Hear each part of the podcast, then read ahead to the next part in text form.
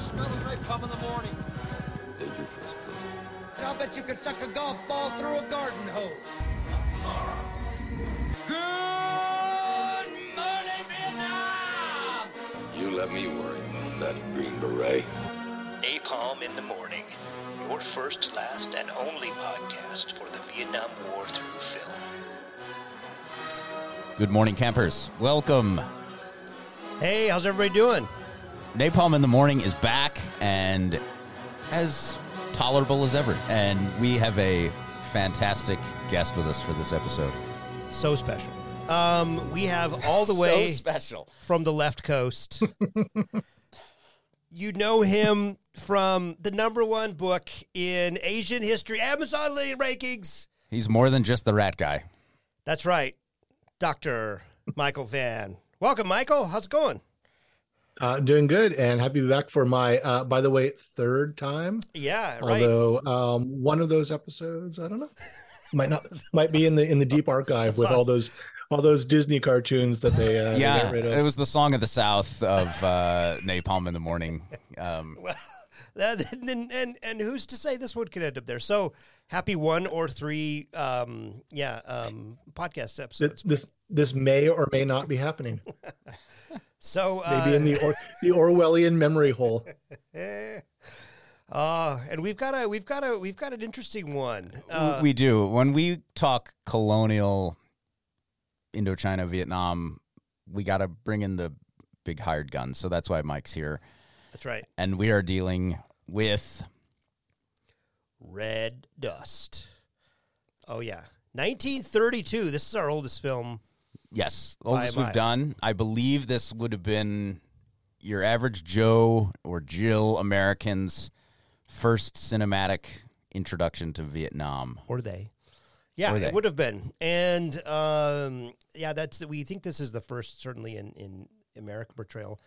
Mike, do you know anything about um, French portrayal of Indochine? Were they watching on other than newsreels? Were they watching um, anything about uh, Indochina in, in French oh, cinema? in, in French film at the time, that's a good question. I mean, it, it's all over like um, literature and dance hall songs, like Tonkin Yeah. was. But um, I, you know, in honesty, in honesty, I'm, I gotta plead ignorance of the first appearance of Indochine in French film. I mean, I, I know that there would be like Pathé, like newsreels, and and there was Right, like right. footage of Angkor Wat and so forth.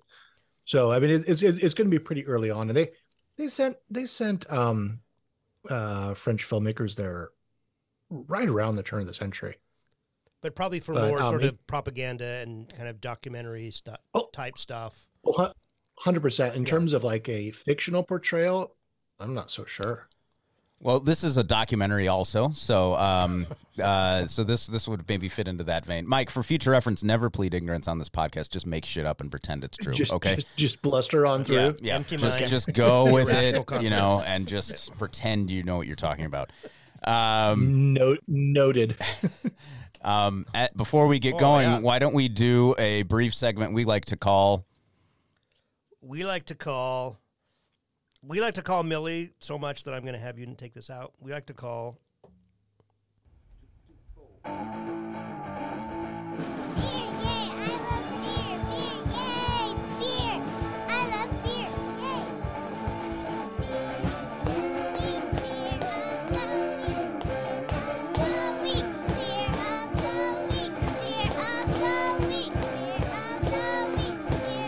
yay. they make it a little shorter next time. Your child laborers. I, I don't know if she would agree to do this kind of thing anymore. Uh, she's kind of getting to the age where she's more like roll her eyes at me uh, when I make bad, bad suggestions instead of just going along with them. But uh, we this this beer is an ode. This is the beer of the coolie, okay? The beer of the coolie in the film we are watching. It's called Beer for Lounging. Uh, it is by Off Color uh, Brewing. Brewing, um, because you know those lazy coolies, man, they're just always slacking off. And this is the beer they're drinking while they slack off. In the voice of Clark Gable. Uh, The of course, yeah. Oh yeah, yeah, uh, right, Right, right. Um, right. What are you what are you drinking there, Mike? in, in character in character um uh, i'm i'm again uh breaking with tradition uh and not drinking a beer but I'm drinking a variation on a Negroni. It's a whiskey Roni because I'm tired of gin, and uh, so it's You just want to get quinine. uh, you don't. You don't want quinine. You're not worried about malaria. Well, it's it's not the gin; it's the tonic, right? Okay. Uh, but this is one part, um, one part actually rye, one part Campari, and one part sweet vermouth with some uh, bitters thrown on top. And it's don't red. Tell my wife. Don't and don't tell my wife, but it's a it's a pint sized version. So And the color is red that fits in well with the red dust. Yeah. So color wise, Red we dust, are that's what that's exactly. that's why I went with it. Yeah, and the um, the the blood of the toiling workers. Um, so Well, if So they would have stopped drinking the beer for lounging and gotten back to work, maybe that wouldn't have happened. So. Right. Um, we should say a little about that. One thing that's amazing about this is this is C- Clark Gable, Jean Harlow. These are as big as it gets in terms of Hollywood stars. Um, I will just say now, I'm probably going to call him Rhett multiple times as we're doing this podcast. so uh, Yeah. just get that was out of the way pretty right now. So yeah. Um, and, and and the director. I mean, this is this is Victor Fleming, right? I mean, this is this is the guy who Yeah. directed Gone with the Wind and Wizard of the Oz. Lord, earlier, Lord Jim as a silent film, Treasure Island, Tortilla Flat, Jekyll and Hyde. Yeah. and and lots of pre-code work. Yeah, the so the the the code is the Hays code. This is um you don't realize how pernicious this is until you watch a film like this in 1932. That is you're going to see things in this film or, that you're not going to see again until like the 60s. side in film. boob. So I, It's crazy. I'm a historian Yeah. of the early. I'm a historian of the early 20th century, and I didn't know people were having sex in the 1930s until I saw this film. Because all those Hays Code films, it's like one foot on the floor, right? Like, Right. I, I'm I'm stunned. Yeah, you Stunned. were people in separate beds. Uh, you didn't know that homosexuals exist, or that that marijuana, or um, interracial marriage, or coupling. Like, yeah, none of that. Um, the Hays Code is this awful kind of led by sort of Catholic League, um, kind of you know, to get sexuality violence out of We're going to bring that back. yeah, exactly. We're right. There's the interestingly, a hundred years later, we're trying for it again. Um, but yeah, to sanitize this, and uh, it it's worth d- deep diving into pre-code films because it's it's it's kind of um, you know like normal things that now you take for granted, like a couple kissing or like falling onto the bed, or those things are not in in films until Or uh, bathing in a rain barrel. Uh, t- touching butts. touching hashtag There- there- touching there's a butt. There's he. Yeah, Clark Gable touches her butt. there's some there's some like hair pulling BDSM type stuff like you know like again you're not going to see this after 1934 um Yeah, I mean Jean Jean Harlow. I saw this. I'm thinking Jean Harlot. Why- so where's my drum my uh my, Oh. oh or your boom, boom, boom, boom. yeah yeah So I, I learned. I learned on Wait Wait Don't Tell Me that. I learned on Wait Wait Don't Tell Me that dad jokes are good for children because it it uh, helps them build their psychological strength for dealing with uncomfortable situations and embar- public embarrassment. So. That's good. That's what I like to tell my It's students good for what, what, podcast the- what, hosts. what this podcast does for me. Yeah. yeah Your yeah co-hosts on podcasts. It's good for them too. steals you. Um, yeah, but no, this is this is again. again uh, um, Jean Harlow was um, uh, the biggest star that MGM has had. Um, died at 26. Yeah. Like Oof. so so sad. Like she's a real the original blonde bombshell. Yeah.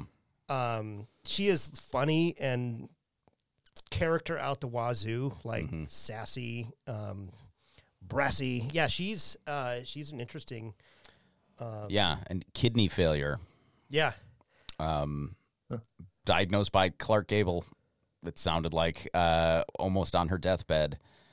Um, because they filmed, I think, six films together or something like that. So, um, he said He diagnosed it. Were they?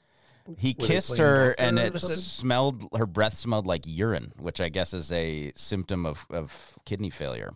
Yeah, yeah, and so or or some some other pre Hays Code. oh yeah other pre-code. well it was post-code that he that this happened so.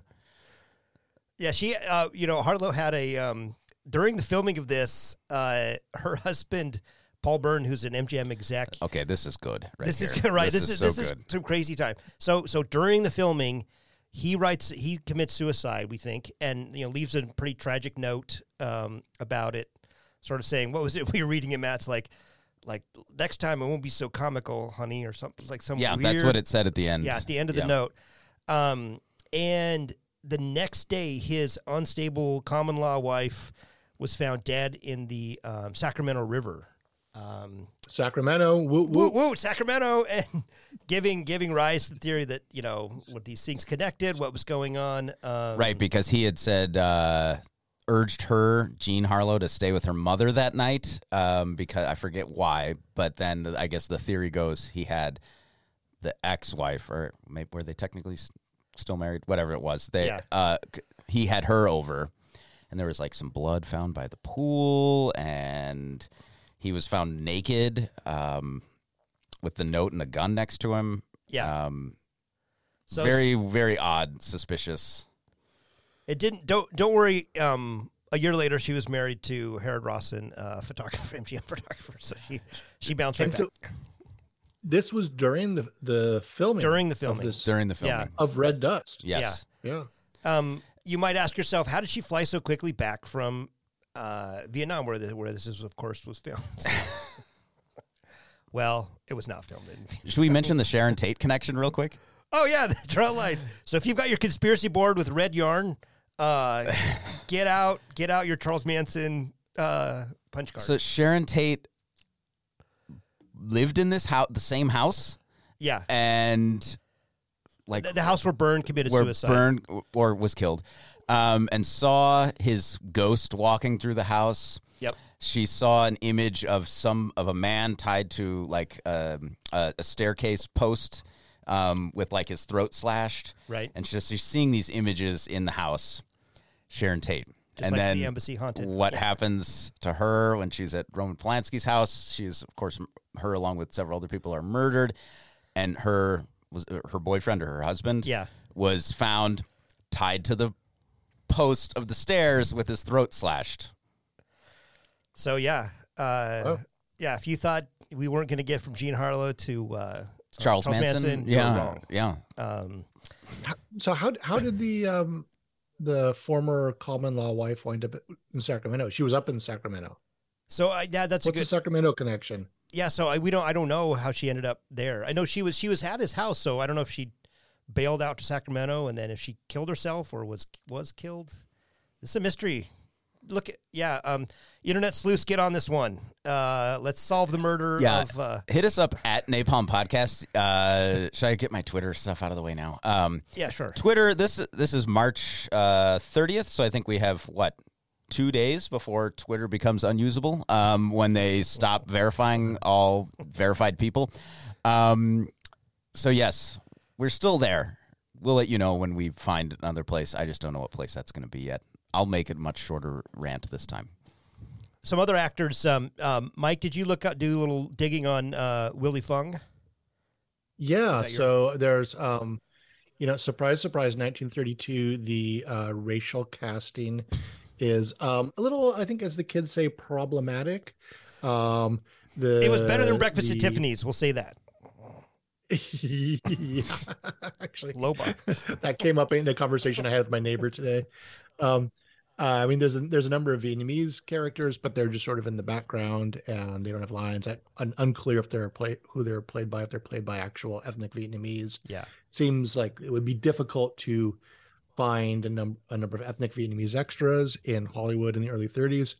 But the um, the Chinese ethnic Chinese uh, house servant, which is probably historically accurate, most um, most plantations probably probably would have had a Chinese uh, cook uh, and and like sort of top servant. Yeah. Do they Um, refer to him Willie- as Chinese in the film? I'm not remembering, or do they not? Refer- They do. They, do? Okay. Yeah, yeah. They were.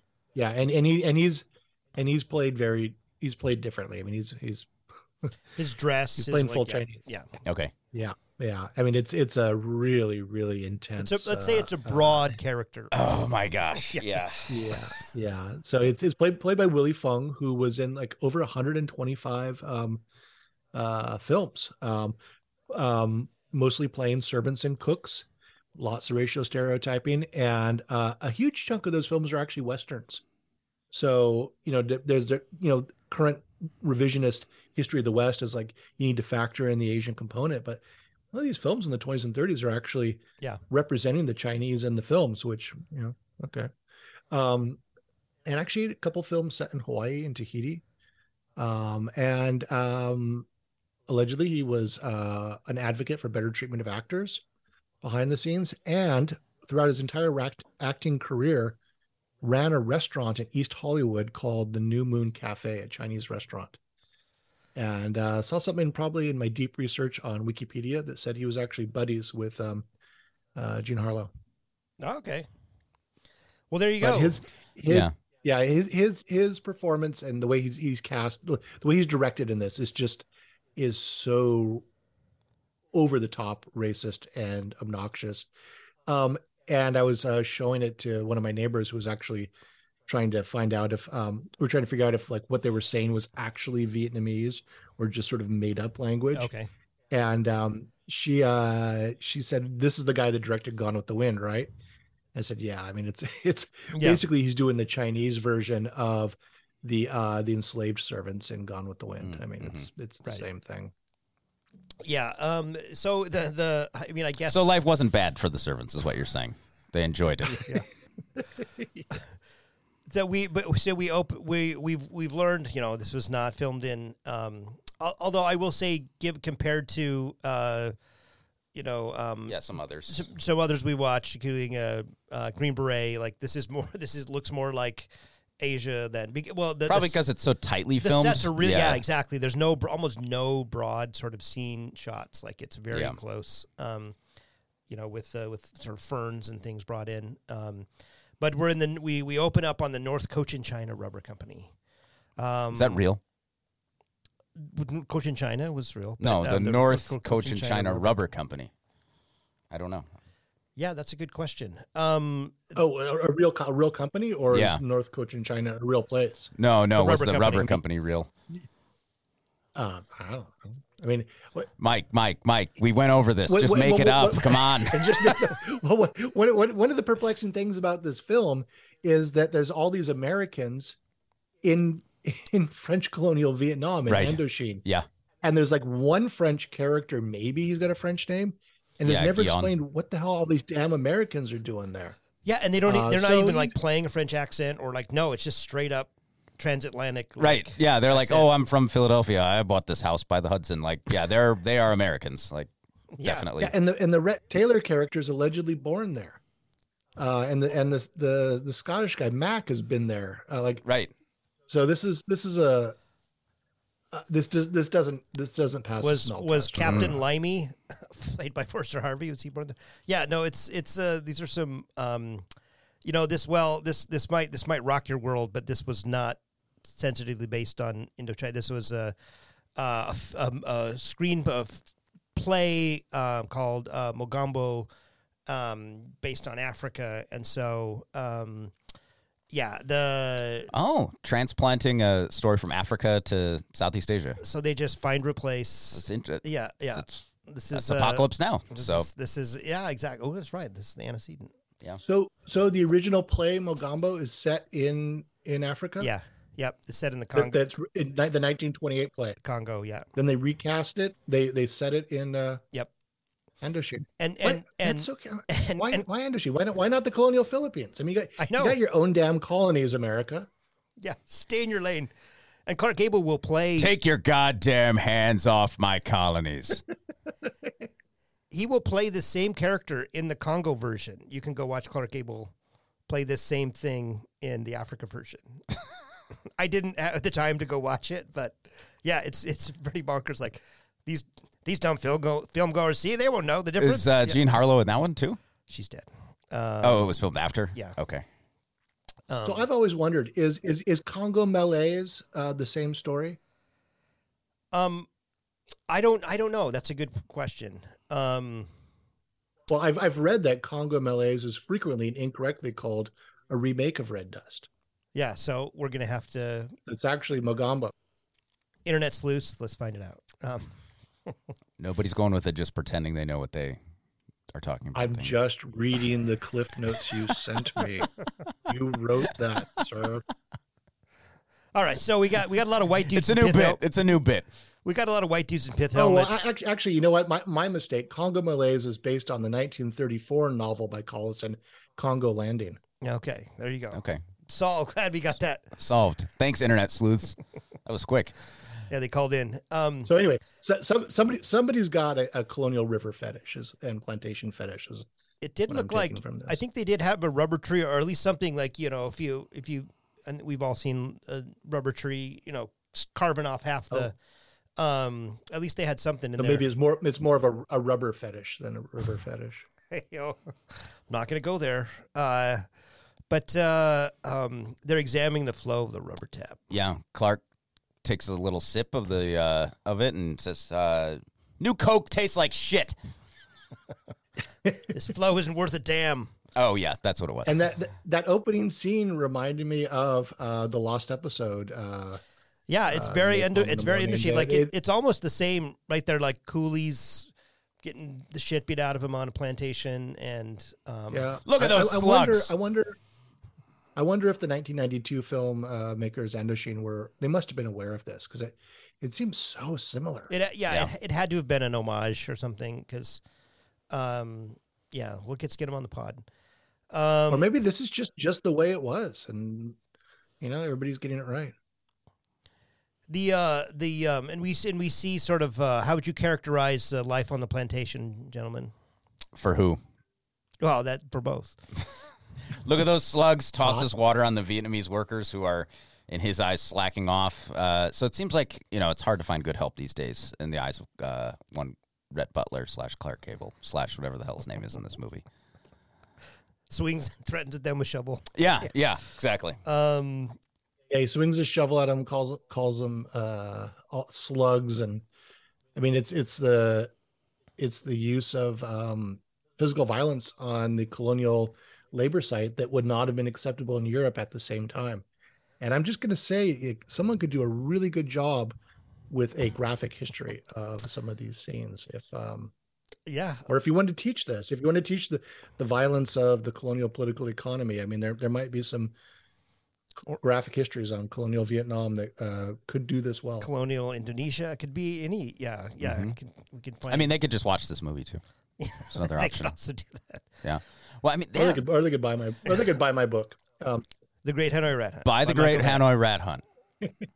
Step this one. is the Um, first so- look at a Vietnamese person on film, most likely for American consumers, right? And it is they're lazy, they're slacking off, they're bums. Right. That is not not surprising looking back on it, but it is you know it's it's still interesting, right? That that is the your first glimpse of a Vietnamese character is they're lazy, they're not doing their job. Yeah, and so the, the Clark Gable character is yelling at the the Vietnamese um, so-called coolies and scare quotes, right? Um, and uh, I was listening to it, and I'm like, I think that's Vietnamese, or they're trying. And so I, um, my friend uh, Tuyin Phillips gets credit for this. Nice. Um, native speaker. Uh, it went over and showed her a couple of the scenes, and she like made a face, and she's like, "Yeah, that's Vietnamese with like a terrible, terrible accent." But um, I'm kind of surprised was- even went through that was- trouble. which I was actually rather impressed by it. And she was like, "Yeah, that's great. I mean, this, this film looks super racist, but um, uh, you know, at least they like did a little bit of the Points work." for that. Yeah, yeah. Uh, But um, I, I- I showed her a couple of scenes where mostly the white Yeah, what are they characters are screaming orders okay. and um, uh, hurry up, get out of here. Um, uh, you're dead unless you do that. Um, All right. you know, the it basically plant, It's called you know, motivation. Basic sort of Lonely Planet, like first, you know, Vietnamese words, kind of. Right. Yeah, Where's your bathroom? Get Yeah. back to work, you lazy bastard. Like Get these. going, you're yeah, dead, yeah. exactly. Right. Yeah. So yeah, Lonely Planet Indochine. uh, yeah. Um. So What you-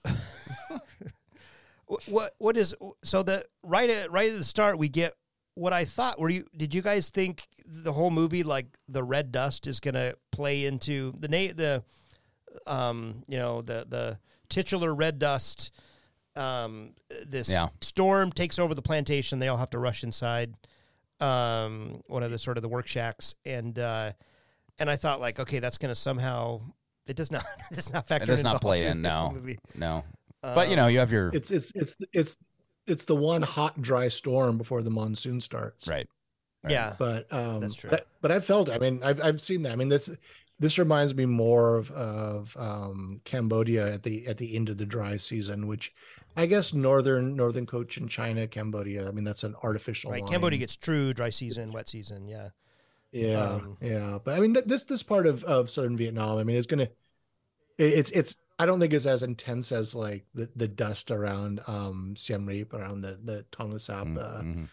basin, but I mean it's it's.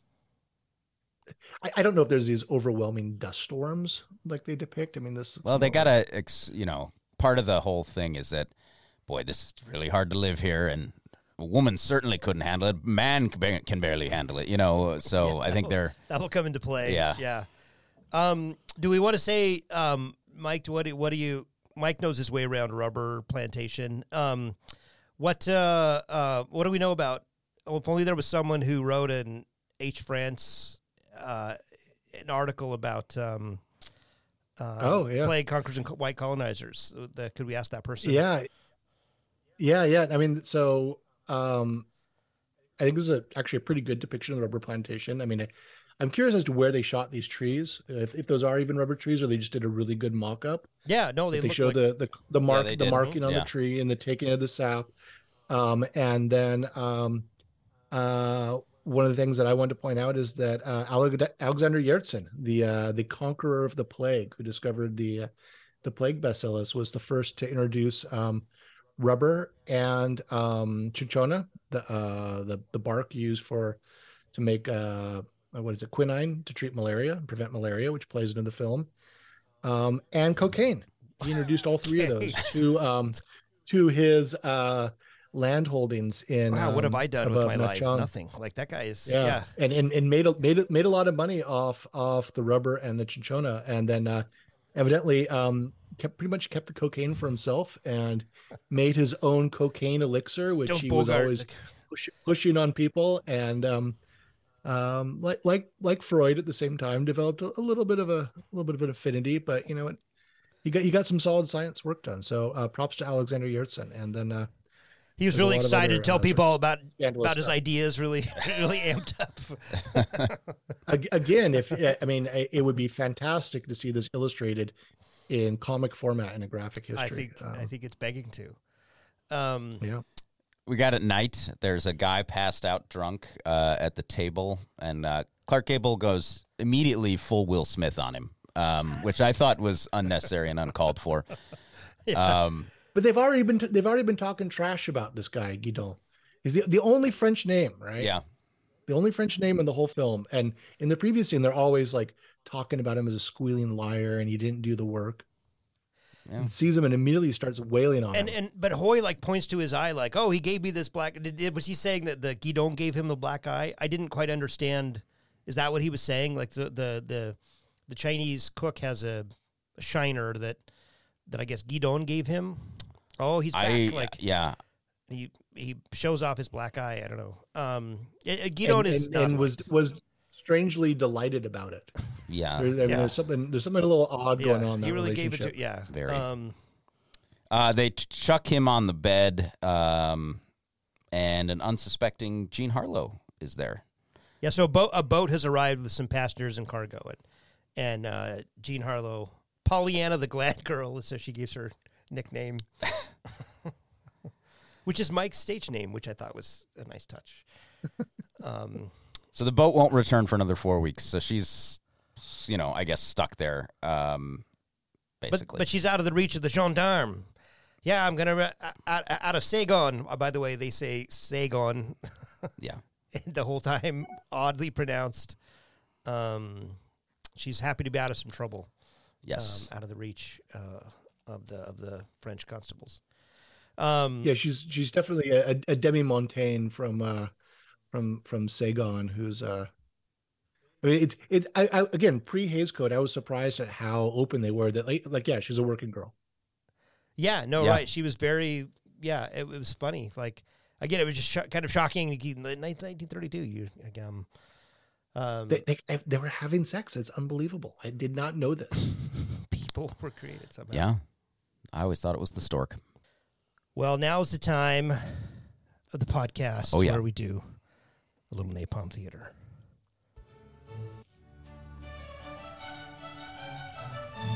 We drop in on a dinner conversation on the plantation house between house servant Hoy, overseer Mac McQuarrig, and plantation foreman and protagonist Dennis Carson. Aha, beans!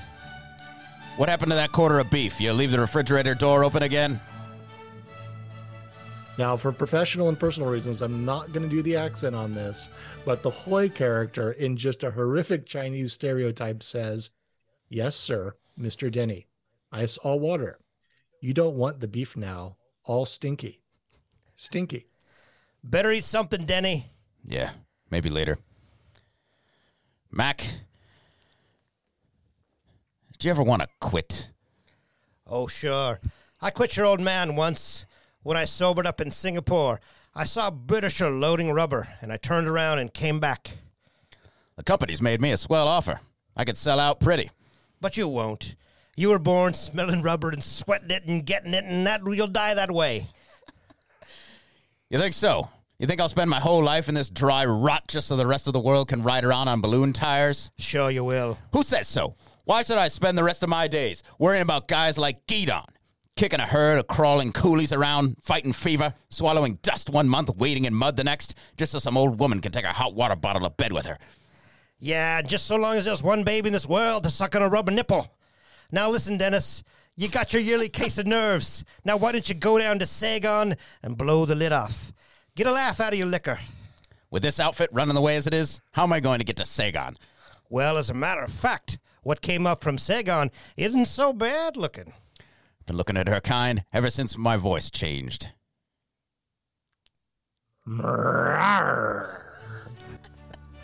And scene. That's a that's a tiger growling in the uh, the That was a actual tiger from outside. Yeah. Wow. Okay. Ah, it just uh, we don't get paid enough as actors. Um, Yeah, All we right. get paid like uh, Hoy, that actor. Yeah, Forget his name now. we Um, do. Um, Willie. Willie. Don't don't quit your job at the restaurant. Yeah, ex- exactly. No shit. So we um so we're introduced uh to Jean Harlow and um you know uh she's uh she's she's great. She's like uh she's funny. She doesn't she's putting truth to power. She's constantly kind of uh saying things the way they are all over there. I like I she was you know she's she's wouldn't track well in sort of modern. You know, she's got a lot of the 1930s like affectations, but like I don't know. I really I really liked her as a character. What did you guys think? She's got the strongest moral compass of anyone in the film. yeah, true. Because she has one. Because she has 'Cause she has one? I mean, Yeah. I found this film uh, very similar to the recent HBO series White Lotus, and uh, I thought there was some interesting class politics going on, and um, the colonial setting of the first season of White Lotus in Hawaii, and then similar to Sicily, and I've not seen. and with these the, these characters are kind of marginal, actually being the ones that are the really the good people. You you you find that Matt? It's not Clark Gable. Uh, I haven't seen uh, that that show. Um, Clark Gable is not a good uh, person. He is an asshole um, immediately, and I think he's a good actor at being a, an asshole. He's an asshole in a lot of Gone with the Wind, um, and some other stuff I've seen him in. Um, so yeah, I think he's good at doing that, playing that part. Um, Jean Harlow, though, yeah, I mean, in terms of a moral compass, I think she's she's a top echelon in the film. Let's say maybe the tiger. Yeah, she um, and she will also be an interesting character. I, I thought like w- w- you know, so when she comes, her and um, Tr- Tracy go around from like uh, cheese talk. Uh, what? By the way, uh, eating um, eating some Roquefort and some uh, gorgonzola there, Mike. What do you got there on the? I finished it, Yeah. but yes, I, I did. I did have Roquefort and Gorgonzola at the beginning of the podcast. And He already had those in, at, at his house, by the way. Even before. Yeah. yeah, well, French colonial historian. um, uh, yeah, some of the uh, the witty banter and double entendres are very uh, cheese oriented. It was one of the few nods towards French culture in this whole film. Yeah, it was really. Um, it was almost like this is written about another continent. Um, yeah, they're Did you catch that line where she says uh, when she, it's Mac and um, Clark Gable and her, and she says something, you know, like, "Oh, what are you guys doing? Don't you play any games?" And then Mac says, uh, "If it was night the summer of 19, uh, 1894, I'd play games with you, sister. Yeah. Well, if only I were having younger." actually pub- actually having published an article for the Journal of World History on white male sexuality in colonial Vietnam in the 1890s, Okay. I got real excited at that line. Oh boy, let me tell you. So yeah, if only. check out collect sex in the colonial city uh, i don't know what year i published it 2017 maybe in journal of world history and you'll get all the deets Yeah. Okay. Yeah. as the kids say Get them. Get them while. Get 'em while it's hot, and then buy the Great Hanoi Rat Hunt on Amazon, or you're at a book, fine bookseller near you. Um, yeah, they go real quick from sparring to sitting on laps and um, you know playing the kissy face. Yeah, that went very quickly. yeah, real, real fast. Yeah, because he's a total ass to her, and then they just start making out essentially. So And then well i mean it, it, it, it is her job Right. Um, well, what's interesting, well, she's she's sort of like I see her as like kind of like the girlfriend experience person, like because right when she's when they're the next day, i don't know what i don't know what that means the next day, well, you have to read up about it. The next day, she's leaving, and you know, and he tries to give her money, and she's like, no, you know, kind of awkward about it, and then he eventually just puts it down her shirt, you know, and they say, "That's that's more where that come from, doll." well it's, it's yeah, it wasn't the next day. It was it's cut ahead to four weeks. Later, oh, it's four. but- Okay, four yeah. weeks. Yeah, but dramatic cut in the film. Just just to clarify, yeah. um, slaps her on the bum. no no it's it's the next it's the next it's the next day when he tries to give her money I thought they cut ahead to four She's- weeks because she's she's getting on the going- boat, and the boat wasn't No, coming no. back for four weeks. no no that's that's after the boat breaks down so initially she's just overnight Oh, okay. Well, yeah, and he puts it down Right, and then- her bra, which I thought of again very Yeah. very risque move Yeah. there. and then and then and then slaps her on the Yeah, back yeah. yeah, right. and it's and it's this open talk of prostitution Mm-hmm. um again you gotta watch White yeah, Lotus. but she seems like she's into him though. And the and the well, yeah, which in, and what's interesting is those two have have chemistry, and then the next um, Mister and Mister Willis, Mrs. Willis, who come um, on the boat, like they're, we're immediately supposed to think, oh, it's Clark Gable and you know Miss Willis who have the fiery romance, and like there's there's a very nothing, there's really nothing between them, like in terms of chemistry, like there was with Harlow. Is interesting, like was- Yeah, uh, initially, right? Right. Yeah. Initially, for the purpose of the film, there's like um, so Mr. and Mr. Will, Miss, Mr. Willis is uh, he's a surveyor or uh, sort of engineer type on the on the plantation, kind of a scientist, right? He's got all ideas about new forms of and he is almost faint. His wife says uh, Yeah. he's been feeling the heat today. And I have in Mm-hmm. my notes, um, maybe he shouldn't be wearing a full fucking suit.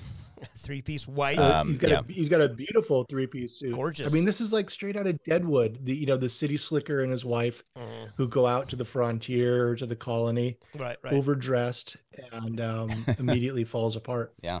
She's disappointed in the uh, relatively sparse living conditions, I guess we could say. Um, but yeah, Clark Gable shows pretty quickly he has an eye for her, oh yeah. um, which again, Anything you need. like you said, Eric, is is not.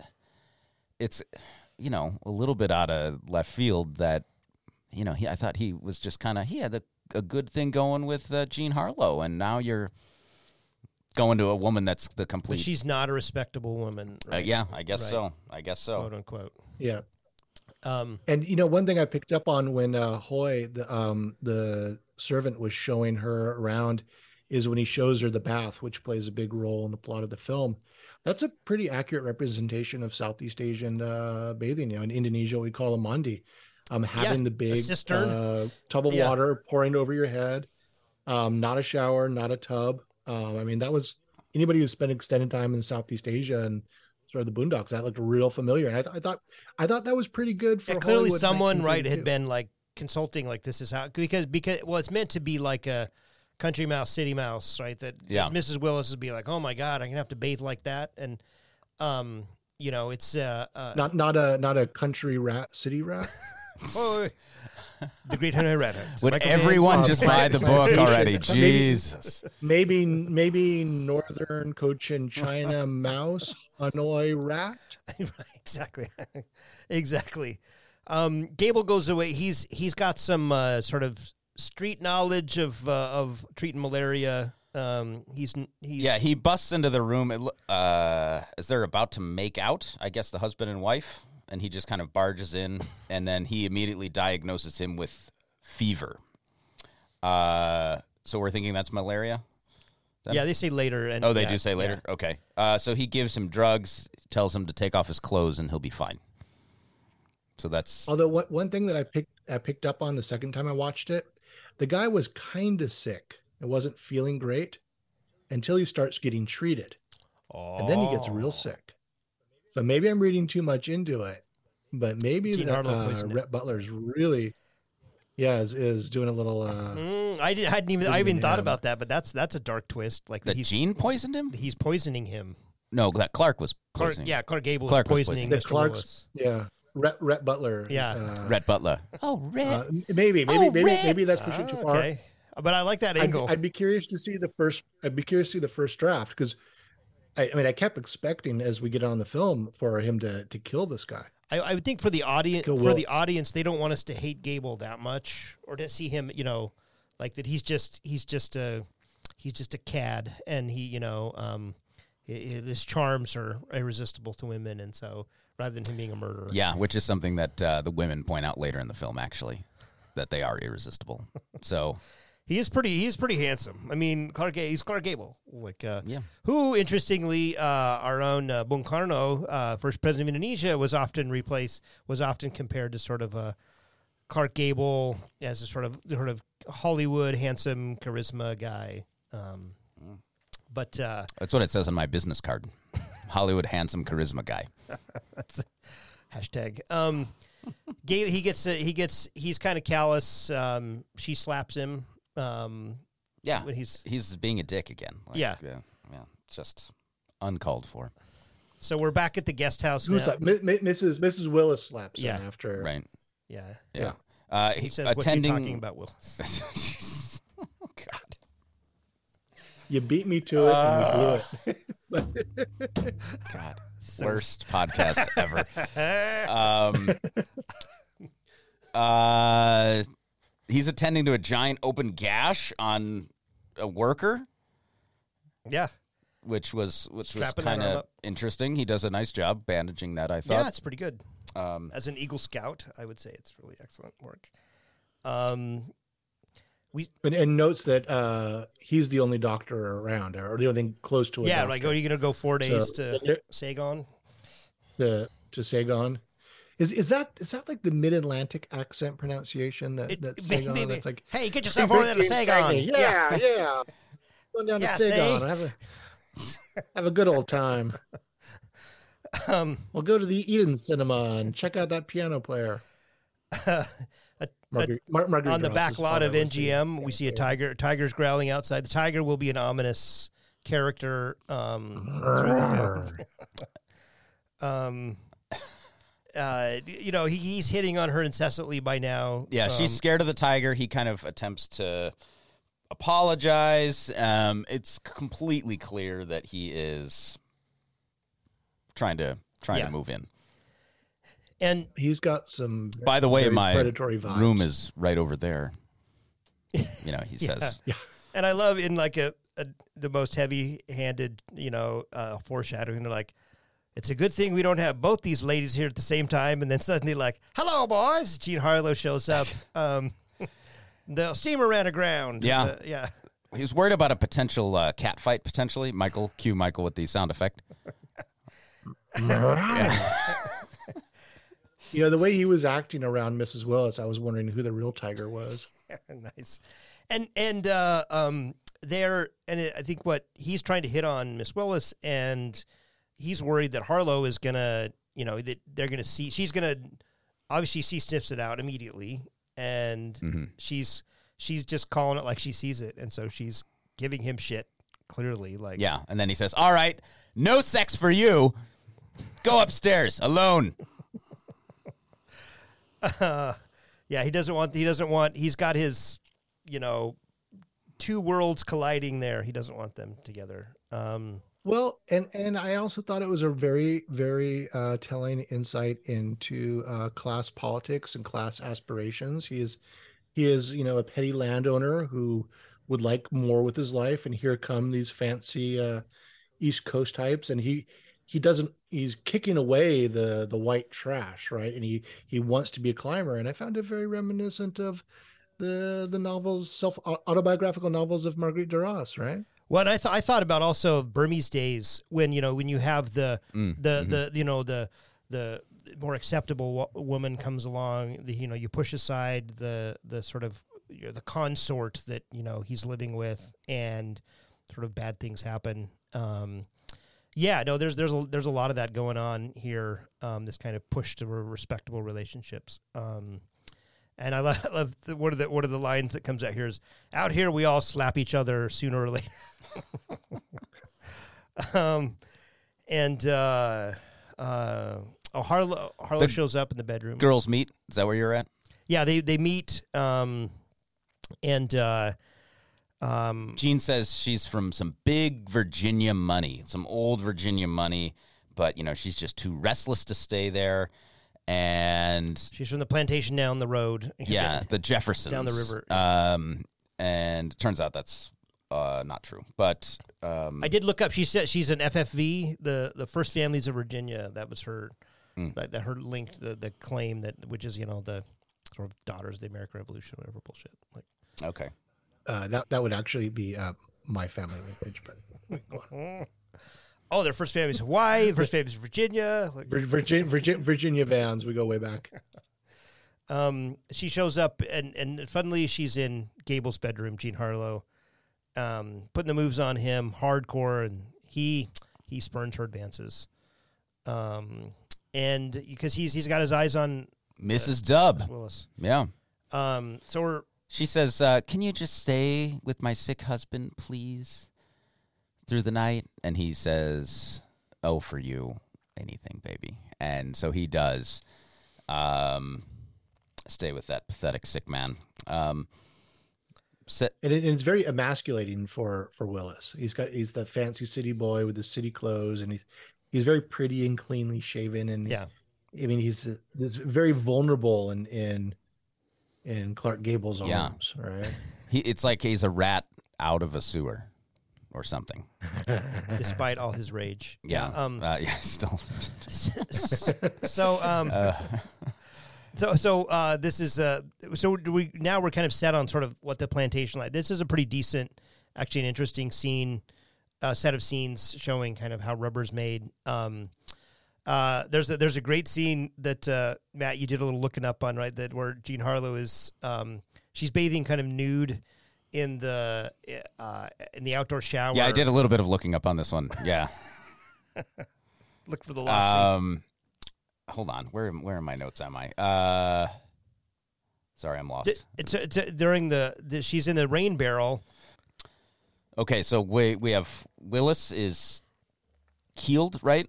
He's almost through it. Clark Gable says, um, and and so so he's gonna be out, go out somewhere, and then uh, Well, well, Ga- Gable sends Yeah. him out. See, see, Gable, Gable's up to something the whole Right. time. Like, you might have as soon something as here. he's better Yeah. after this mysterious illness, he immediately sends him out, right, and he's got to stay and do paperwork. right. He doesn't do. I've any got to do some He's just hanging out. stuff here. Um, I got emails. So Jean Harlow is there. She takes a shower uh, in kind of full view of any anybody. Um, Clark Gable is very fearful that Mrs. Dubb will uh, note this, so he is very mad, um, and he kind of runs up there to the showering era area, and she hops in the rain barrel that they drink their water out of, and so she's just kind of hanging out, floating there naked, and in the mandi. She's in the mandi. Yeah. yeah, yeah, Bad form. yeah, and uh, it is. She comes out. Mrs. W comes out. Um, kind of, you know what what's going on here? Blah blah blah. Jean Harlow, really really great. She like turns around, like, "Oh, can you get my back?" You know, Yeah. uh, and Right, trying to embarrass him. right, Yeah. exactly. And they do show some like side boob and stuff, and it's like 1932, man. Yeah, you won't see that. Yeah, um, I didn't. I didn't know they had boobs in it. I know. I thought the storks brought the boobs. Um, and so yeah, it's it's you know for our era, you know, it's not crazy, but um, man, And she and she was allegedly quite, quite a character, I guess, in the filming. Fleming, the director, was like, she she like popped up during one of the takes and like full frontal, like shaking her boobs, like this one's for the lab, boys in the lab, and, then like he, he tracked down the film and like took it out so that wouldn't he was worried that would get like into circulation, like it's a it's like a a B reel. Uh, back when there was uh um back before the inter- before the internet, um yeah he pulls yanks her on the hair to get her out of the tub and then dunks her So wait, so was this was this potentially the first Hollywood sex tape? Mm. But, it- but was was stopped, huh? do some googles um, yeah. Pause pause the podcast. Care- care- Uh, carefully googling yeah. that. Maybe, maybe not on the work computer. uh, apparently that was pamela anderson um so yeah they uh, uh he dunks her like he's like really um kind of grade school type i'm attracted to you kind of stuff. Um and then he gable and and miss willis tour the rubber plantation facility. Um and it's um and it's interesting you know how a bill becomes a law kind of uh tour the rubber plantation. Yeah. um I, I thought it was pretty good, and actually, I thought it was um, uh, a better job than the description of uh, rubber making in Indochine. I mean, it Yeah. was very clearly talk about the, the kind of acid they use, and and um, yeah he's got his hands in there it- like it- "You're supposed it's- to-" yeah, it certainly gets very didactic, and, and it's, it turns into a mini documentary. Um, yeah, it was But uh, Yeah, and he's definitely I learned something. playing up like the "I want you" sort of thing. You know, he's like takes her down the you know assembly line and like and final product, and here we have oh look at that some condoms, interesting. um, so yeah, yeah, he's I don't think that was in the version. Oh saw. no, okay, yeah, yeah. it- it's it's it's that eyebrow raise of his She Yeah. asks uh, if he ever gets tired of the life there, and he says, uh, "No, we're born for it. Perhaps that's hard for a woman to understand." And she goes, "A little." So that you're a strange lot of civilized barbarians yeah. And So he, he also goes out of his way to um, say that he doesn't sleep with the native women. yeah, that they're they're not Pick up on even that, you- allowed there. Like he like what a- apropos of nothing. Yeah, he methinks just that- says, like, oh why did you bring get that one up?" in your bed, and that so you definitely do is what he you're saying. thinks he does Yeah. protest too much. definitely was sleeping with him. Um, and then, uh, which I thought would be the red dust, but a crazy rainstorm hits, and um, uh, he's Gable is really happy to carry uh, Miss Willis back um, in his arms. One more line, real quick, that they Yeah. exchange right before the rain comes. Um, she says to him, uh, "Don't you think I could really fit in here? Fit in out here? Don't you think I could be happy?" And then he says, uh, "Would you mind if I made it my job to see that you are?" oh, like, come on, dude. you are moving fast, fast, fast here. Yeah, we're like day two, Yeah. bro. Dial it back. Yeah, he he also references his childhood on the plantation and that his mother had died there, and it, we assume his father too. Oh, So right, this she's buried out in the yeah. an old old plantation hand. I mean, this is his. He it it, it, it historically makes no sense that there's an American uh, generational settler yeah. plant planter. Yeah, two generations of Americans living in uh, colonial Vietnam. No, not. Um, Yeah. Now we're at the rain, and yes, he's carrying her back. Yeah, and and uh, Harlow sees them coming into the room. You know, she's she's jealous, and of course, you know they they kiss uh, the the forbidden kiss with Mary Astor, Mrs. Willis, and Clark Gable. Um, and then uh, Vantine's I should It, it, it's it's quite it's quite a scene though. I mean, it's it's she she looks fabulous. I mean, Yeah. it's mhm. like I, I mean, it was I, I did it. It doesn't seem so dated. It's beautifully like shot. No, it looks like a modern. after- Yeah, exactly. Yeah. It's not like fakey, like they're kissing. Like yeah. Yeah. Um, That Hays Code really really God, I screwed know. things I up. think what if? Um, Yeah, and then it, you know, but just to back up for a second, as soon as the rain starts, there's no more dust. And this isn't even half. I mean, this is maybe halfway point in the movie. Why is it called red dust? maybe There's one one dust scene. maybe uh, red dust and sloppy seconds could have been the title. maybe. Yeah, I think good, good, good call. Tiger something. yeah. Um, tiger by the tail. So the uh, It's a, I'm workshopping that idea. Okay, workshopping it. his worst nightmare comes to pass. The ladies are drinking together.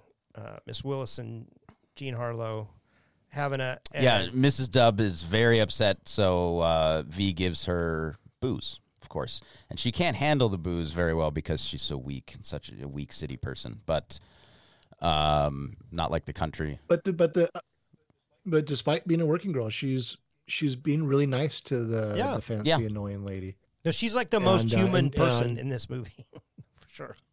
Yeah. Well, Mac. I thought Mac was the real hero here. Um, And Limey. Li- Li- Limey showed a lot of depth in his uh his character. So Jean Harlow knows about the makeout session, and uh, Mrs. Dub said that she she couldn't help but make out with him, even when she tried not to, and said that's quote that's why I'm so scared. So there there there is getting at what you were saying, Eric. That it's just it's not possible to not make out with Clark Gable. Well, take a look at it. I mean, I think we would have made all out with agree. Yeah. I mean, he's like, come on, like, yeah. Um, so the Yeah, and, and doesn't she say? Doesn't uh Ms. Wilson say? You know, that was just a moment, and then uh Valentine says, "Well, w- wait till the next moment. It lasts longer." Yeah, that was a good line. Yeah, I mean, it's it's it's it's it's like suggestive on a contemporary level. yeah, Um, what uh uh, eighty years later, Nine, 90 years yeah, later. and and we didn't talk about, it, but early in the film when he's like when he first sleeps with her. When Gable and Harlow, like the parents, like, wow, oh, getting, so-" you know, it's like has some like commentary on like, oh, they're doing it now, you know, like, it's yeah, they're clearly having sex, like, um, but uh, the the and now it's uh, now we've got a real uh, the awkward dinner. sort of uh, well when he sends him out to the field yet are we done there yet? Uh, we're at the awkward dinner first. okay yeah no, they got the awkward Yes, dinner. and then uh, Mr. Dub talks about how he is um, pounding food and how that's a very impressive feat for him. My wife, you know, Look at me. Usually tells me to eat more food, and here I am eating lots of it. That's quite impressive, isn't it? and you know, as, as he's feeling better, we start to see him bickering with his with Mrs. Willis, which I trouble again in paradise very White Lotus. Like you, you think this is the good fancy couple from the upper class, but there's actually some real Mhm. Real Stuff cracks in going the on. foundation of this relationship. We have the good commentary uh, discussion between Mr. Willis and Clark. Uh, those coolies are tough to handle, aren't they? Didn't I tell you they were a lazy bunch? So sneaky. Um, that they're, you know, if you take your eyes off them for one second, they're going to kind of stop doing what they're supposed to be doing or whatever. And this is kind of perhaps a uh, weapons of the weak, James Scottish uh, sort of, maybe. Um, yeah it's funny how unfree labor isn't ex- is motivated to work for your purposes yeah it's weird um No, it was, it was very weapons of the weak, and then that feeds into uh, my favorite line in the movie, where they're, they're saying, "Yeah, the coolies are always doing something un, un, you don't expect," and then Max says, "Tell them about the time the Malay stuck a knife in your back." Dennis." yeah you've been a dick to several So they- cultures yeah Yeah, they've- Round, They got- round, they got get stories. around, They- I they've get been- around, yeah.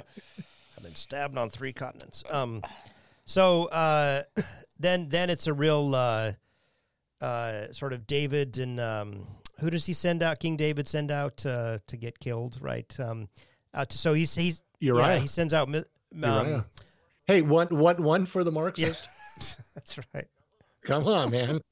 You earned it. Um, Actually, I, I, I, I went, I went to Ilani, and I had Bible, Bible class uh, every, every. so he every stay he stays there. behind where he sends Mr. Willis out into the Yeah, field. I've got to do some stuff. So why don't everybody else leave? Well, Yeah. I'm here. But but now it's now it's going to be four weeks of camping out there. Where if the guy's already had a bout of malaria, he's going to be even more vulnerable. yeah, yeah, you're basically and she it- says, uh, you know, should I go with him or whatever? And uh, Clark says, uh, it's no place for a woman. It's tough enough for even for a man. So, I Yeah, you know, definitely, I could definitely buy that. You know, a woman would never stand a chance. Only a man maybe could. he's he's definitely trying to sell that bill of goods to like, hey, you should stay. Yeah, back. you should stay Yeah, back you and should stay back with me. uh, I'll- be with me. yeah. Uh, I'll show you more of the rubber plantation. That's a good euphemism. Um, Um, they, uh, oh God, where are we? So they, they, uh, oh, uh, Jean Harlow confronts Clark Gable briefly um, about his little scheme, which is obvious to her. Um, and then we're cut to the survey. So they're out surveying and, and stuff. Yeah, and, and and we're cutting back to the surveying out in the field, and then Willis and Gable flirting. Um, Which is back at the plantation, though, right? right back to the plantation as Yeah. opposed to the new survey. At, like they're Which is far away, ground far right? away, so right. they they cut there very briefly, and then they cut back to the plantation. yeah. And But more, more than more than flirting. I mean, they're Oh yeah, they're They're, they're, like, they're eventually deeply pla- in they, love. st- it quickly escalates to, and again, there's ev- ev- eventually like they're like planning their it's two escape. Yeah, kisses, and yeah, yeah, it's two kisses, and she's gonna leave Yeah. the guy.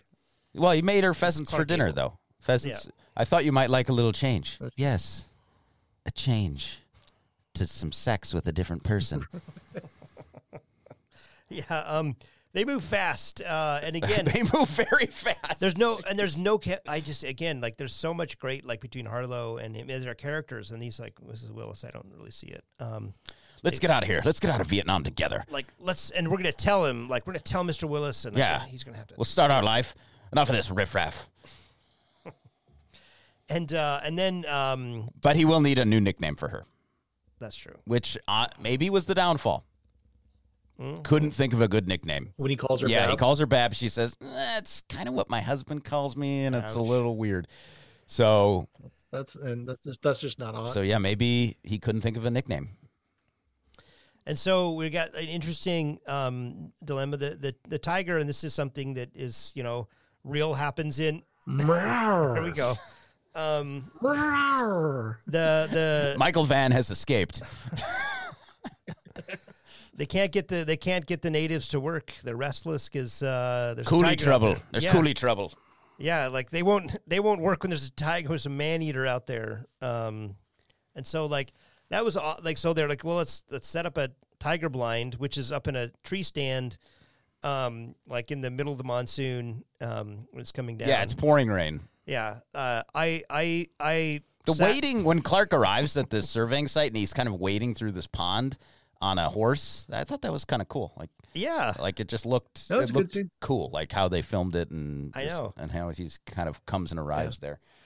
that was probably indoor too, right? Like and the Yeah, prob- Yeah. might have been. Yeah, yeah, and, and and again, the um Wilson is always with the fancy clothes, so he's got these these fancy uh, jodhpurs, and he's just he's just dressed to kill, where everybody else is actually getting dirty. like functional and uh yeah no that's music i i uh i i spent three days in a tiger blind in pahang with a researcher for counting tigers and um i saw maybe of course, you maybe did. one tail one tail of uh, that allegedly was the like it was it was miserable and i had like mosquito repellent and shit like um i can't imagine like sitting up there Well, Uh, in 1932, it was probably easier to see tigers from tiger blinds because they weren't all dead. to our in our we didn't tie an ox to the ground with a stake as as a bounty for the tiger to come and A bounty to the Michael It's Vann. a, it's a real it's a real Jurassic Park he's, situation. He's very attracted to the. No. they, ju- they just need to hand in the tiger tails. we put out a dish of gorgonzola to lure in. to lure in the van. So okay, so they But so, so when they're when, but when they're when they're down there, um, on the on the tiger not hunter, they're in the tiger blind. I was expecting Gable to kill the guy. you really had the dark Like I- the dark rewrite of this sounds great. By the way, Oh yeah, no, I got I got I got I got the alt version here. Um, yeah, no, that's a good one. Um, I so they shoot the tiger comes, they shoot it. Do you think? Um, but so the tiger like it it's attacking a live like bull or a water yeah, buffalo. water buffalo. Yeah. Like like like that's happening on film. That's not a fake water buffalo or a fake tiger. That's that's the real deal. And um, do you think they should? it was it was like the uh the the party scene at the end of Apocalypse. Yeah. Now, Oh, where again, yeah. Do you think they killed the tiger in this? We were trying. Matt and I were debating this. They shoot the tiger in the movie. Oh. It, it looks to me like it's tranquilized, maybe, hopefully, yeah. hopefully, and I think a tiger is pretty valuable in terms of like, let's don't kill that tiger. Again, there were more tigers in the world. Yeah, Not- Um, and not what- in what- Hollywood, what's, What's, what's it? What's it? Oh, ma- Hollywood trained tiger. Yeah, Yeah. Not not not after that. Not after this film. yeah, exactly. not after the the twelve takes they had to do. And so, But uh, the the ru- the rugs at the cast party were fabulous.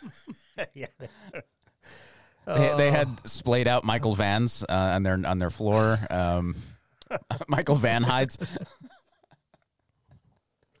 But you know, but but, but the the whole dynamic in the Tiger Blind was interesting because Wilson's so excited that Gable's there because he's he's he's obsessed with the guy. He's like he's got the bro crush on the guy, and the Yeah. guy has saved his life, and everything he does is just so amazing. He wants to be this guy, and he's idolizing him, and he's he's chattering away and talking about his wife and blah blah blah and having kids. And Gable's like, I don't know, was he feeling guilt? Or was I, I was kind of thinking he was gonna maybe knock the guy out of the tiger blind or or fire a shot. And then when the the tiger comes, the guy says, you know, hey, I'm to take the first shot, but um, you know, be, cover me because I may not get it. And Wilson recognizes he misses the first shot, and it's Gable, yeah. uh, that, that kills him. And again, emasculated by this guy. Mhm. yeah, at every Well, turn. he is the man's sort of man. The Yeah. Freudian politics Mhm. here. Yeah. I thought he was Clark was maybe realizing this guy has all these plans. He said he and his wife have purchased this land Yeah, up by the right. Hudson and we're we're planning on having kids, but then I got this job last minute, so then we're here. We're gonna have kids when we get back. We, all our friends are gonna live there. is she just saying these things to me? Like, Um, is she real? I could see him. Maybe he's like, Gable is like, yeah, or does he really want to break that up? Um, and maybe he's not meant for that kind of life. Does he actually want that kind of life? Maybe he's not sure he does. and yeah. So, but he he makes up a bullshit excuse like, I gotta go, I gotta go back because I gotta be to work early in the morning. You know, new new rubber's coming in, or what, whatever, or machinery, whatever he's talking about. Like, he makes up an ex- clearly Yeah, fabricated. so he's excuse. been there for three hours. So yeah, really good thing that he came in with the bright idea to kill the tiger. Um, nobody there could have figured that out on their own. Um, Right. And he's going to ride in the middle of the night, in the middle of then- monsoon, back to uh, Well, at least there's no more red, red dust around. So true. I mean, you know, he he's he's a man in love. We've done dumb things for uh, yeah. you know for for similar purposes. Well, he's a man of confused love, maybe. Um, but Guidon tells Willis, like, "Oh, um, that guy that you have the bro crush on, by the way, totally gonna go have sex with your wife right now." yeah, and that's a that's a that kind of is a that's a breaking point for Willis. That the hearing it from the the the drunk guy is it um you don't. Guidon who's like yeah like well she's The, the F and French. he's been banging her since day one dude Yeah, smell the roses Moses Right. like yeah exactly. um and uh Everybody knows. Everybody's talking about it. and then he's in his shows shows Willis in his tent like fuck like you know he's he's contemplating it too so he gets his saddle up and you're like uh-oh he's he's on the on the pursuit of Gable Yeah, so he's going back to the plantation back, now too. back to the house On what? On Again, this is such this is such a White Lotus moment. You guys haven't seen that I gotta see series? it, I I've not. No. This this is all this is all so White Lotus right here. Waking up and realizing that what's really going on, and then he takes off to get back up there. no maybe maybe White Lotus is so Red Dawn Dust. dust Maybe Red Dawn that's a crossover dust. Maybe it's sloppy seconds of red dust. the commies come to into Uh, real quick, Red, um, Red Clark. God, you screwed me now. Um, Gene, uh, Gene Clark. Where am I? What am I saying? Clark Gable. Clark Gable runs into the uh, boat captain, and the boat is fixed. So that will be a plot point that comes up in a moment. It's just a very brief interaction, but that that is passing. So now we're Uh, Boat, boat, boat, boat captain has a name. All right. yeah, Say Mister Boat name. Captain. No no no Limey. Limey Limey? Captain Li- Captain No? Limey Limey. Captain okay, Limey. sorry, I missed it. He's, Sensitive he's just a boat captain to me. Sensitive, sensitive to our uh, English brethren. Uh, we're back at the plantation. Clark, uh, so he seems confused, not quite sure what to do, and so, you know, I can I can empathize with this. Not sure what to do, confused. Maybe just uh, drink a whole lot of alcohol. And make out with Jean Harlow Yeah, the blonde hell yeah, that's what I do. Th- this is a this is a weird again a pre-code scene that was like like they're like they're like kind of fighting and struggling with each other, kind of a hair pulley BDSM kind Yeah. of like it's it's and then suddenly they're kind of all over. Well, yeah, each other. she initiates it by kind of coming at him like, "Oh, I know your plan, blah blah blah," and he says, "No, you know, I've been noble." And so then they she sits with him and they kiss, but then they it turns into like a fight kiss. Um, he says, uh, The first rule of fight kiss. we don't talk about. um, he says like we're meant to be here. It's a rotten, dirty country, and then she says, uh, I, "And we're rotten, dirty people, I suppose." And I think he says, uh, "Yes, you are," or something like that. And that's when she comes at him. yeah. But it's like you know a fight slash makeout thing. It's a yeah. So we're talking about this being pre Hays Code, but do you think that this would play on primetime network television in the past 20 years? Hmm. Like, was it more intense? I don't think. I don't think. I think it's too salty for prime time. Well, the the Yeah. the Hoy stuff, hundred percent no, would never. Well, but but I mean Yeah. the the set this. Well, I, I I don't know, man. Look, check check out some of those old episodes of Friends and Seinfeld. I I think you'd be Mm, rather those those aren't nearly nearly as bad as this. But Not- but but but yeah. some of the overt sexuality Well, stuff, the prostitution stuff, like I don't think it would. yeah. It would have been coded way differently. Yeah, and and and just yeah, just the I mean, yeah, the the yeah, they're they're they're aggressive flirting and sexuality. And then as as my neighbor pointed out in regards to um the Hoy character, um she's like, Yeah, that's really racist, but well, at least it's not Mickey Rooney. Yeah. Thanks to Mickey Rooney for setting a bar so low that so so low, so low. breakfast Tiffany's. Oh God, that is so painful. I can't even look at screenshots of that without going like, oh God. Um, so Mrs. Willis comes out Yeah. during during the makeout fight, and he tells her basically he was just kidding about loving her. yeah, he gets real dickish again, like Yeah, that's his like thing. gaslighting her feelings. Yeah. Like And she shoots him. I know that was pretty awesome. That ca- that was like a, a, a, a kind of an unearned plot twist. Like what? Like He had said in an earlier scene something about like, gun? "Do you Like, have yeah. your gun?" or something Yeah. like that. So I guess maybe we should have seen something coming with that, but Yeah. And again, this is this is the most White Lotus thing ever. do you get do you get residuals for White Lotus also? With addition to the Great Hanoi Rat Hunt, I'm, I'm trying to get a I'm trying to I'm trying to option uh, Rat Hunt on HBO. So he's got a uh, graphic no, but I- graphic I- novel. when when when she, when she shoots him, I kept waiting for that White Lotus soundtrack. That dee, dee, dee, dee. It, it, it, it's the same stuff. Loved it. Yeah, Personally, I love it. she she gets enraged, shoots him. Um, yeah, kind of in the on the side in the stomach. He's Um, so nonchalant about like, oh, looks like he got me with a good one there. it's not it's not lethal. We're- Frankly, my dear, I don't give a damn. Yeah.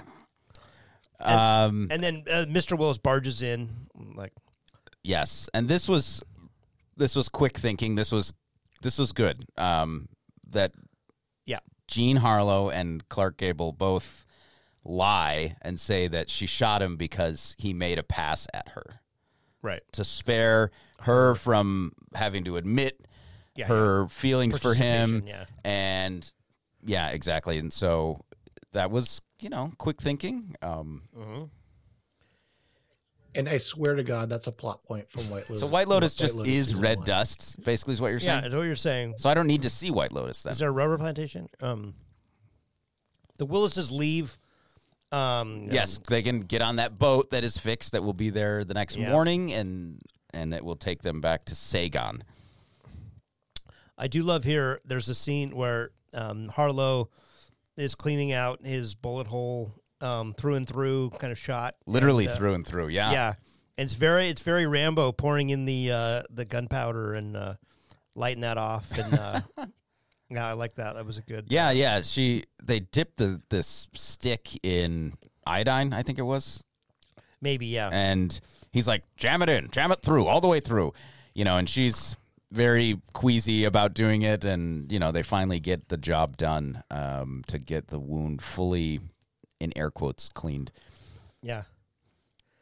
and um, yeah, and so the the storms um, abate, and we uh, you know we're allowed to believe maybe maybe those two lovebirds. Yeah, the, then the final scene is them in bed. He's recovering. She's reading to him some children's stories, I guess, out of a newspaper or Yeah. something that I guess they've read. Uh, They have one newspaper and they've read everything in it uh, multiple times. And then uh, Hoy comes in and says, Hoy, come again, beep, beep. I think I have written in my notes. It's very weird. Uh, he he gets in yet for some reason hoy starts doing that uh that beep beep uh um what is shtick. what is the beep, beep thing? and the visual is just so disturbing and it and it it resonates so much with gone with the wind and the the other sort of minstrel show kind of hollywood hollywood offerings it's weird because it, it, it provides Uh, nothing to like the the the plot here, but it's, It's, just, just, like a, throw- character to make fun of. Basically, is the only per- reason he's on Yeah. screen, and right. he does nothing else to advance anything, and it's just really sad. And I can see why he would um, maybe have fought for like some better treatment for actors uh, because he was on the shit end of a lot of it, um, both in terms of his acting career and how he was treated on set, how he was treated by other actors for a couple decades in Hollywood. Um, Yeah. So yeah, his story sounded like for him the the man uh, sounded like one that wasn't too happy.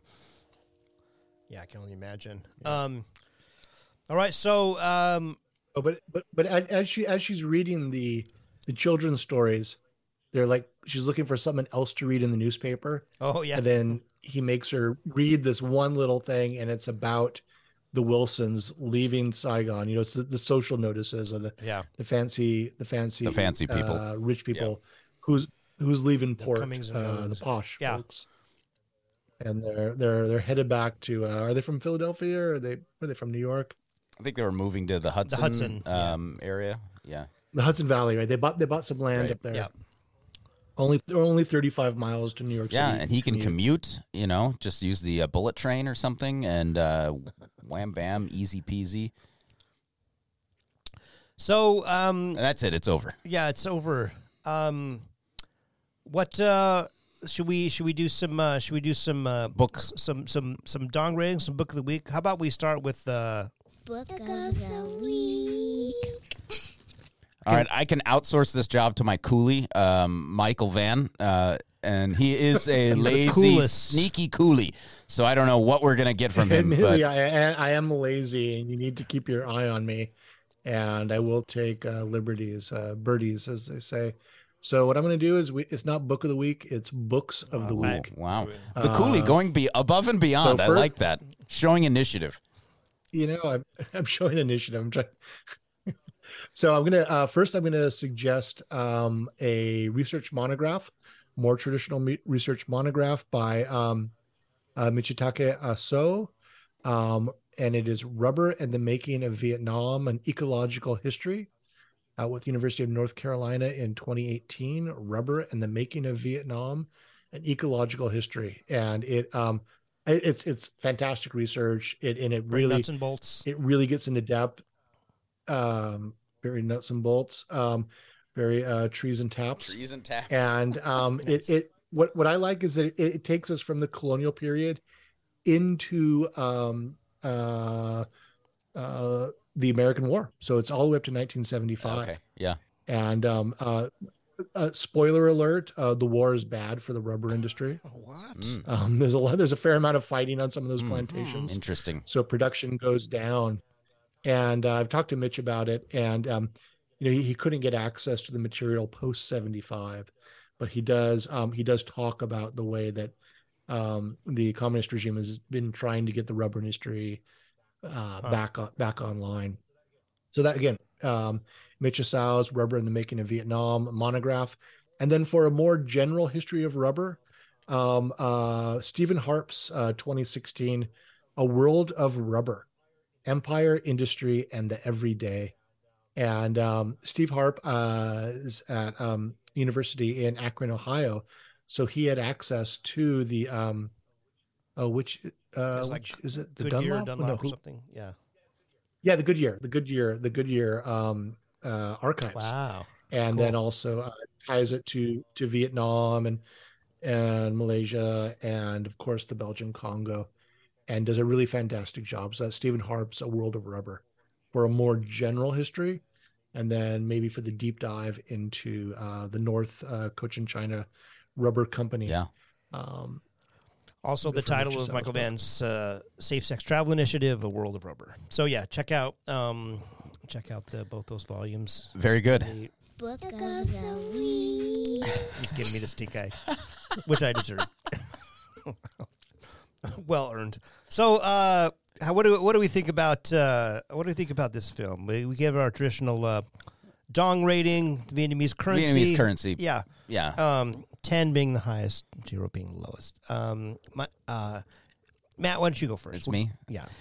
Um, this film was, I, I I enjoyed parts of this film. Um, I think it is a really cool look at the pre-code Hollywood. Uh, that's probably where most value I value would be. I'm totally gonna Um, go watch more pre-code Hollywood movies because Yeah. of this. Yeah, so that that was that was kind of fun and and cool to see. Um, it is like so troubling. yeah, it's hot. And It's- it- stuff's hot.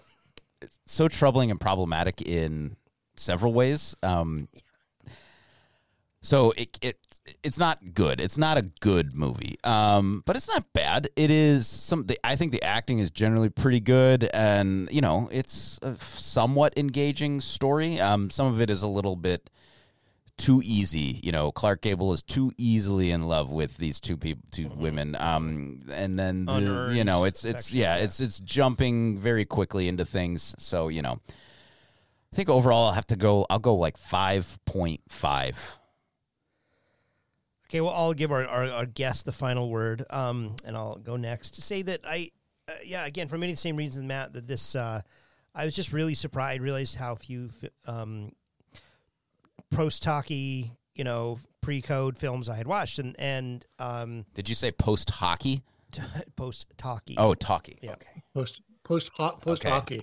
The guys would get together after the hockey game, watch a Clark Gable film, just guy stuff, Norm, normal guy stuff, up perm in their Midwest, mullets. Yeah. stuff. So, um, no, I think I think it was uh, um, it was really interesting, wa- and I think for for a movie that wasn't shot at all there, didn't you? It's it's. Uh, I mean, it's definitely worth it's worth checking out, uh, especially just if you think of like the viewing public, like the even, even however false um, this would have been their first imaginary of of Indochine, uh, Imagining Vietnam. yeah, imagining America, and so Imagining America. Yeah. I I I'm gonna give this a, I'm gonna give this a six five. Ah. Um, I think I think you know obviously there's some super problem, but it's 1932. Like ter- if we like this is this is pre-war. This is amazing. Like the the you know that even that characters are talking that they're using some Asian people. That the female protagonist is such a such an interesting most most interesting character. I mean, I, think- I think it has a lot of um, for 19 freaking. I'm giving it the obviously a grading on the curve because it's so old. But um, yeah, I'm gonna give it six and a half. Um, where do you land, Mike? I'm I'm going higher. I think you guys Whoa. are very wrong. Um, I also also point out, uh, do not if you look for this film, do not confuse it with the 2004 Red Dust, which uh, the plot there is police officer Dirk Hendricks files an amnesty application for Alex Mpondo, a member, member of the South African Parliament who can't remember the torture he once endured as a political activist, and then it turns into some sort of sex drama. Okay. Um, not that film. Okay. Okay, just uh, FYI, a little warning. So 1932 Red Dust. I'm I'm giving it high. I don't. I mean um, we are in an inflationary cycle. I'm I'm going. Um, I'm going 10 10 dong. 10, dong. Why not? What? 10 Whoa! dong. I so here, Whoa! here, here's here's why. Unprecedented. Never film- happened film- before. The fi- well, the film is problematic as hell, but it but it's a primary source from the time period. Certainly Like, this is, yeah. isn't Yes. this is the representation of the colonial world from the era. So, in contrast to say Indochine, which we looked at uh, in the lost episodes, there were two episodes on that film. Find them somewhere. Um, that I mean, that's 1992, and that's looking back. So I'm much more critical of like the the awfulness of the racist portrayal. Like they they they should know better by the 90s, right? But this is for the time period, and I think is a much more accurate depiction of how um, the global North is viewing the colonial world. Um, I, I I enjoyed the plot. Like I I was texting you guys like a- um as I was viewing it, and I was like, initially I was like, okay, we're gonna watch some colonial kitsch. This will be fun. I got into it. I thought it was a good story. Yeah. Uh, admittedly, I read it as uh, as as um, Dark Clark Gable, um, like Dark Brandon. Clark Gable, serial killer. a- More like Dark Gable. All right. dark dark dark gable with the little laser eyes um so i was um but i i thought it was pretty good and and yeah it's it's hot for 1932 it's hot like they were having There is sex. side boob. I'm so Yeah. excited i'm so Well, you heard it here, ladies and gentlemen. there was side This is un- out of 10. unprecedented. There's never been a 10 on any film. Nobody has given any film a 10 before. So I want to thank Michael Vann for being the first to uh, to to go there here tonight on Red Dust. I'm like a smart person. Yeah, thank we know Michael. Um, yeah, and and and admittedly you can't, you can't buy anything with 10 dollars so. Yeah. So, uh, wow, that's ex- that's very exciting. So, um, that's great. I want to I want to thank um Michael for providing. Yeah, Oh, uh, one, Yes. one, one, one more thing. Um, in 2006, Red Dust was selected for preservation in the United States Film Registry mhm. um, by the Library of Congress as culturally, historically, and aesthetically significant. well they cannot give that to just. So it's not they give just that to just me. about It's and it's, sh- just it's shot me. really like it's it's kind of crazy. I think like this is 32. Like it's really you can see and H Mm-hmm. it's if viewers are listening, it's on HBO Max. Go check it out. Like it it it's really beautifully rendered and like some of that like actual film film like you can see it. Yeah, it's cool. Um, And, and, and in 2002, it was nominated for American Film Institute's 100 Years, 100 Passions. there you go. 100 passions. Um, yeah. So these are And- just Clark I, Gable and I'm passions excited. in I the want go film. out and You get eleven I want to go out and see the see the, see the remake as Mogambo. yeah, let's go. And stay tuned for apparently for the uh, White Lotus graphic novel crossover that Michael Vann has been begging for. well, hey, um, Mike, thanks so much. It's Yeah. it's great having you here and uh, you providing your expertise. And I mean, you're so good at that. It's almost like you should have your own podcast. yeah, let's get some plugs in here. We've we've talked a lot about Great Hanoi Rat Hunt. Michael Vann, yeah, check it out. Um, what where else should I listen to you, Mike? Um, you can catch me from time to time hosting for New Books in History and uh, on the New Books Network. That's really that's really Um, the place did to get the the latest scholarship on Southeast Asia. Here, authors talking about it with uh, Dr. Vann. It's it's super Yep. important. Yeah. Um, You might see me there at some point. yeah, yeah, yeah, right. Uh, would do newly appearing, Inshallah, inshallah. hoping to un dethrone Michael Vann, uh, number one on the uh, Coming for you. I think last I looked, I was ranked two thousand what's seven what's hundredth the- or something. What's the full title of? Uh, I don't know. Dr. Jagel. I, I, I'm not sure. Whatever the Sonok editors, Tan, whatever the editors decided. Cambodia. Yeah, yeah, I don't know. Something like that. Well, we'll- we'll we'll get you up there, but on on the the silly Amazon ranking, which uh, I check obsessively, the the other day for Southeast Asia, I was number nineteen. Number twenty was Dispatches by Michael Wow. Herr. Oh. Number twenty one, Peter Peter Maguire's Thai Stick, and number twenty two was the Pentagon. Eat it, Papers. Pentagon Papers. So take that, Ellsberg. Suck take it. that, Maguire. Yeah. Oh. Take that, Michael I- Herr. Michael Herr, what do you know about Vietnam? I mean, the one of the greatest books, maybe maybe Yeah. the greatest book about the American War. Uh, yeah, uh, Speaking um, real briefly, Ellsberg, I believe I saw was is he going into hospice? Um, Oh, so no, um because i was gonna s try to get him on the podcast honestly to talk about i don't remember what movie um but then i saw that news just came over the wire within the last couple weeks. Oh, um maybe it's not Oh. hospice maybe it's just you know kind of imminent sort of thing. Um Yeah. but uh so uh yeah, man, I was I was I was set to interview Mike Davis, and then he got throat cancer, and then we Mm. Yeah. lost him. So oh, yeah. Well, but um, hey, it's, it's, it it hasn't been all bad news today. There's been some good news. yeah.